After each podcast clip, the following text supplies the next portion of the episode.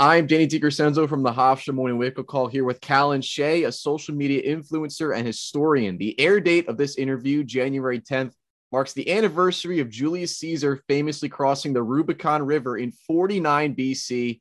And that's what the two of us will be discussing today. Callan, thank you so much for joining me today. Thank you for having me on. So I think we better start with what was going on. What was the context before Caesar crossed the Rubicon? Caesar had had some political troubles. So he gets a governorship in Gaul where he conquers and builds up a large power base. Um, but back in Rome, his political alliance, the triumvirate, um, is starting to fall apart because uh, there was three members, Caesar, Pompey, and Crassus, Crassus was the richest and I think the eldest, um, but he went off to the Middle East and ends up dying on a campaign there that was very ill thought through. So this leaves just an alliance of Pompey and Caesar, who are extremely similar men. Um, they are both talented military generals and skilled popular politicians. And um, they sort of see with Crassus out of the picture, it's these are not two individuals who liked to share power. Um, so Julius Caesar is making his way back to Rome with his legions before this, um, because Pompey has tried to take over Rome for himself. Caesar's at the Rubicon River, which marks the border between what was Cisalpine Gaul and Italy, the provinces. What was the crossing of the Rubicon? Walk us through what was going through Caesar's mind. And of course, the famous line, let the die be cast, the die is cast, that we've all heard a million yes. times.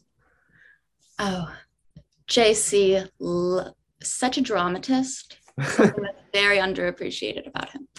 Basically, there's a Roman law of imperium, and that basically means you do not bring an armed legion into Rome proper at the time, which was, yeah, central Italy.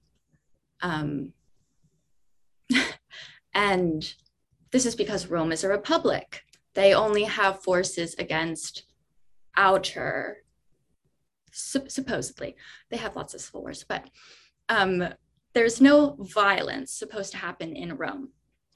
And the rule is this the Rubicon River, it connects to the Adriatic Sea to a mount from a mountain range to the Adriatic Sea.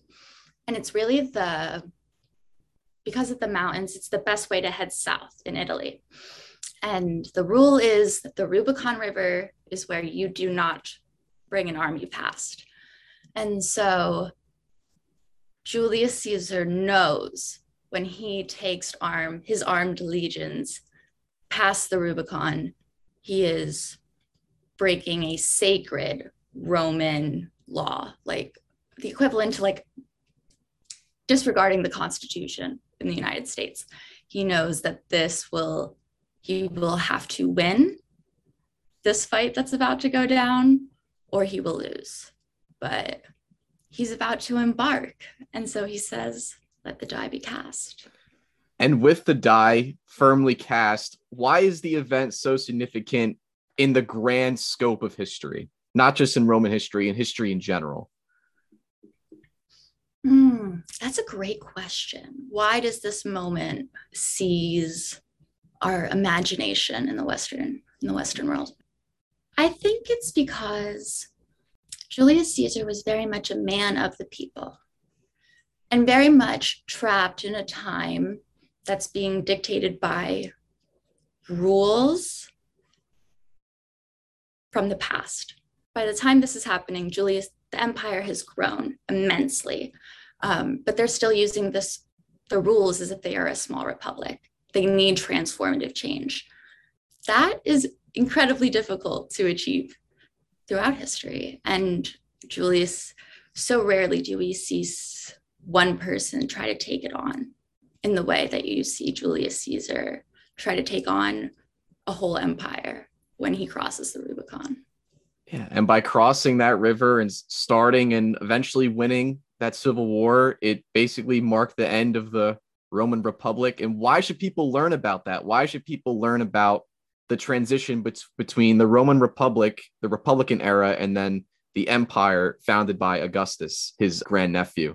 What's so tragic about Julius Caesar, and I think a lot of the people who came later, who sort of are similar to him in other ways, is um, the grand visionary uh, and the person usually for the people, like Julius Caesar, like, say, a Lenin. Yet they don't get to see, they achieve power and they build this power and they have it all, and then they die, and someone else grasps it from them. And rarely is a person who didn't actually put in the work to organize power when they seize it, they're not as kind to the people. And that shift away from, as you said, rule based republicanism. Uh-huh. Why is that relevant in today's world, especially in America, when you where you see this term that people are saying democratic backsliding, the erosion of democratic norms? Why do you feel it's important to always keep in mind the crossing of the Rubicon as a stark image of that in the ancient world as compared to the modern world? You can learn a lot about our modern situations, especially from Rome in the United States today. I mean, we have a Senate.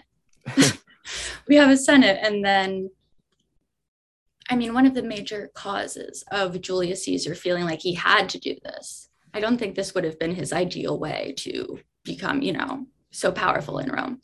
The Senate had become so ineffective and concerned with their own rights and privileges that they were so disconnected from the empire that things things became so inefficient and so stagnated that it gives the opportunity for populace to rise up Julius Caesar is very much to a T a populist. He had he published every year of his Gallic campaigns, his famous works, the Gallic Wars. Um, he was a master of propaganda and he was violent. And he saw anyone who wasn't a Roman uh, wasn't wasn't a good situation. So, hmm, there is uh but i do think uh that's where it does get hard because i think julius caesar was extremely necessary and probably right in a lot of ways you know and it's also so hard because he died and so his son augustus or his adopted son um takes the reins this is a boy who is raised in privilege you know um just didn't have to fight for his life the way that julius caesar did growing up what is one dominant lesson you you tied what connects the modern world to what happened in 49 BC? What is the just the main lesson? And you mentioned how Caesar was necessary, but now democratic backsliding is seen as a bad thing in modern democracies. What's the lesson, if there is one? Hmm. If government does not keep up with technological and societal innovation, it causes extreme problems in societies. With Julius Caesar, he understood that. That's, you know, let the die be cast. This is not, you can't control it. You can take your chances and see what happens. Yeah, and he took quite the chance, and it worked out somewhat before he was stabbed many times by his friends, his supposed friends. Just before we wrap up, Thank you so much for discussing the Rubicon with me. How can our listeners find your stuff online? How can our listeners connect with you and see what you've been up to? Absolutely. Um, check me out on TikTok. I'm at History Callan or on Instagram at Callan Shea, um, C A L L A N S H E A. Yeah, check me out. Thank you so much for having me on. This was a blast. All right. Thank you. And that was Callan Shea, social media and influencer and historian. We talked about the crossing of the Rubicon River on its anniversary. Thank you again, Callan. It was so fun. Bye.